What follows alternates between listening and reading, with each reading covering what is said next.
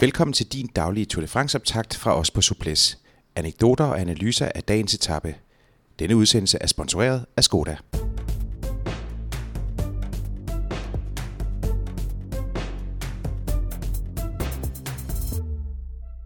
I dag 4. etape fra La Baule til Sarzeau. En relativt flad etape på 195 km venter rytterne i dag. Vi starter ved kysten, drejer ind i landet og ender som end ved kysten nok en gang. Hvis det er sådan, vi ser på denne etapeprofil, der venter forude de her, så ligner det jo nok en sprinterafslutning. Og det er vel svært at forestille sig, at der skulle laves om på det. Ja, men det giver da fuldstændig ret i, Jacob. Vi har haft en opskrift før. Jamen, vi har haft en opskrift før, og vi har også snakket om sidevind på især første etape, at den mulighed altid foreligger, når man er tæt på kysterne. Og når man starter og slutter ved en kystby, som man også gør i dag, så er der selvfølgelig også en mulighed. Men jeg mener også, at nu er det 4. etape, og med den etape, de havde i går med holdtidskørselen, så tror jeg, der er kommet bare en lille bitte smule mere ro på enkelte af rytterne. Jeg siger ikke, det ikke bliver stressende og så videre, men bare der lige sådan spidsen er lige blevet taget af, og det tror jeg også godt kan komme ind og hvad skal man sige, influere etappen. Hvis det er sådan, man ser på etapeprofilen, så er den jo relativt flad. Men man har dog fundet en kategori 4-stigning. Man skal jo have placeret en bjergtrøje. I dag der er det en... det er vel nærmest at betegne som værende en lille rampe, kan vi vel godt kalde det. 800 meter lang er den, og stiger godt nok knap 8%, men dog ikke mere end, at det er muligt at træde op over den. Men alligevel, Tour de France viser jo også, at det er verdens største cykelbegivenhed ved, at der er fokus på mange andre ting end kun lige den gule trøje. Lars, hvis det er, man ser på det her med, at de her trøjer, som de har jo en betydning. Det er jo ikke bare sådan for sjov. Også selvom at man aldrig nogensinde ville gøre sig forhåbninger om at køre i prikket hele vejen til Paris. Jamen det har de da. Altså der er jo en masse af eksponering i det. Med, vi har jo set Michael Mørkøv for eksempel i 2012 erobre trøjen netop sådan tidligt i løbet og på en, det kan man vel godt være bekendt at sige, en relativt billig baggrund. Men altså, og så shine i den, i øvrigt også forsvare den med at tage de fornødne point til at holde den nogle dage. Og det er jo, dels er det jo noget, der gør, at man skal på podiet hver dag. Man bliver også interviewet i mixed zone hver dag, altså er i hvert fald både national og måske international presse. Det kaster simpelthen noget omtale af sig. Det kaster så også lidt UCI-point altså til ranglisten.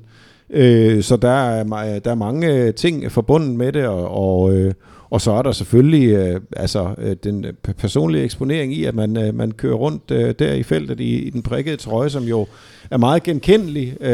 Ikonisk er sådan et skamredet ord, men det kan man vel godt tillade sig at bruge i den her sammenhæng. Altså jeg kan da huske der det var i Liège, hvor Michael Mørkøv han tog den trøje, at jeg efterfølgende blev opsøgt af en del journalister, som lige ville vide, hvordan pokker man egentlig udtalte Mørkøv, eller Mørkøv, som de siger på fransk tv, eller som de sagde i hvert fald. Men Brian, altså det her med, at turen jo bare er et epicenter for alverdens opmærksomhed, når det gælder cykelsport, det fornemmer man vel også enormt tydeligt som rytter, og ikke bare til Grand Départ, som vi talte om, men hele vejen igennem. Jamen det gør man bestemt, og vi kommer også til at se en masse rytter i dag stå og skrabe jorden fra starten af for netop at komme ud og få fingre i den her bjergtrøje. Det er måske deres eneste chance for lige at få sådan lidt fame i løbet af Tour de France. Jeg synes også, det var, nu nævner I med Mørkøv der, det var egentlig en interessant tur et eller andet sted for Bjarne Riis' hold, fordi Det var første gang, i hvert fald, hvad jeg kan mindes, hvor der var nogle rytter, der fik lov til at køre. Der var ikke nogen stjerner på holdet. Der var ikke nogen stjerner, og der var faktisk en vanvittig kørelyst på det hold et eller andet sted. Og jeg tror, det var en meget god måde at få sådan sin debut i Tour de France et eller andet sted. Og selvfølgelig er det hårdt, men det her med, at man ikke har sådan stressmomentet med sig hver eneste dag, at der er en kaptajn, hvis ikke du gør sådan og sådan og sådan, så kan det være, at vores kaptajn misser tid. Jeg tror faktisk, det var en rar debut at få. Ja, og når vi taler om det der 2012-hold, så var det jo også et år, hvor Chris Anker Sørensen faktisk kørte sin måske fineste Tour de France nogensinde. Blev kort som løbets mest angrebsive rytter, og var i nogle rigtig solide udbrud og tæt på at vinde en etape der. Det viste jo også, at når man ikke skal slide røven ud af bukserne for en stjerne dag ud og dag ind, så åbner der sig nogle andre muligheder. Det var i hvert fald en af... Chris Anker Sørensen var i hvert fald en af dem, der kunne tage den. Vi vender lige tilbage til dagens etape, som jo bevæger sig en lille smule nordpå i forhold til Vendée-regionen, men vi er jo stadigvæk ved havet, og dermed også ved havets glæder. Ja, for søren. Fordi det er jo et smukt område, vi befinder os i. Det er der. Der er 80 kilometer sandstrand, og det er ikke fordi, vi skal ligge på den overhovedet. Det er bare for at notere mig, at der er altså masser af hav derude. Men til bordet skal vi jo på et eller andet tidspunkt, og der er det jo skønt at være i Bretagne, fordi selvom man måske ikke lige er til østers, så er der jo alle mulige andre chancer for at og spise godt der, og nu er jeg selv en stor ynder af kammuslinger i nærmest enhver form, og Saint-Jacques, som Saint-Jacques, som er et smukt ord i øvrigt, ja. og jeg elsker også en god solmønjære, som er en smørstegt søtunge. Den har jeg mere end en gang set dig lede efter på et spisekort. Det har du helt bestemt. Det kender jeg gerne, og jeg er ikke bøfmanden til Tour de France, så når vi er tæt på havet, så skal det virkelig udnyttes. Og måske med et glas Saint-Cère. Gerne et glas Saint-Cère på siden, eller to. Ja, lige præcis.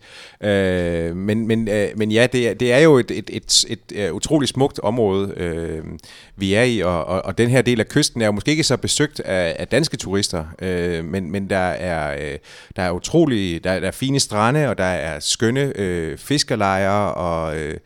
Det er meget... Ja, og smukke gamle strandhoteller og sådan noget. Ja. Det er jo ikke fordi, vi er jo også godt vant herhjemme, det vil jeg virkelig sige, nogle steder.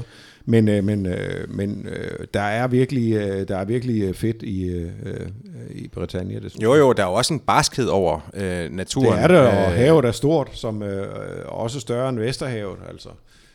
Så det er der er stort. Nå ja, men der er jo mange, som kender altså Côte d'Azur og et cetera, men kyststrækningen deroppe er jo markant anderledes. Ja, det er den. Og ret fascinerende. Helt sikkert. Sprintafslutning fik vi sagt.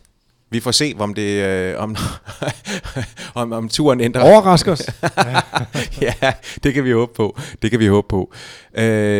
De her, I ved, hvad jeg vil sige. Jeg vil gerne minde jer om konkurrencen, som vi har kørende inde på Skoda.dk med daglige spørgsmål, daglige præmier. Jo flere gange du deltager, jo større chance har du for at vinde en Skoda City Go, som vi trækker lod om efter turen er overstået. Du finder linket til konkurrencen inde på Skoda.dk. Brian Vandborg, Lars B. Jørgensen og Jacob Stadien siger tak for nu. Vi høres ved i morgen kl. 6. Denne Tour de France-optakt fra Souplesse blev sponsoreret af Skoda.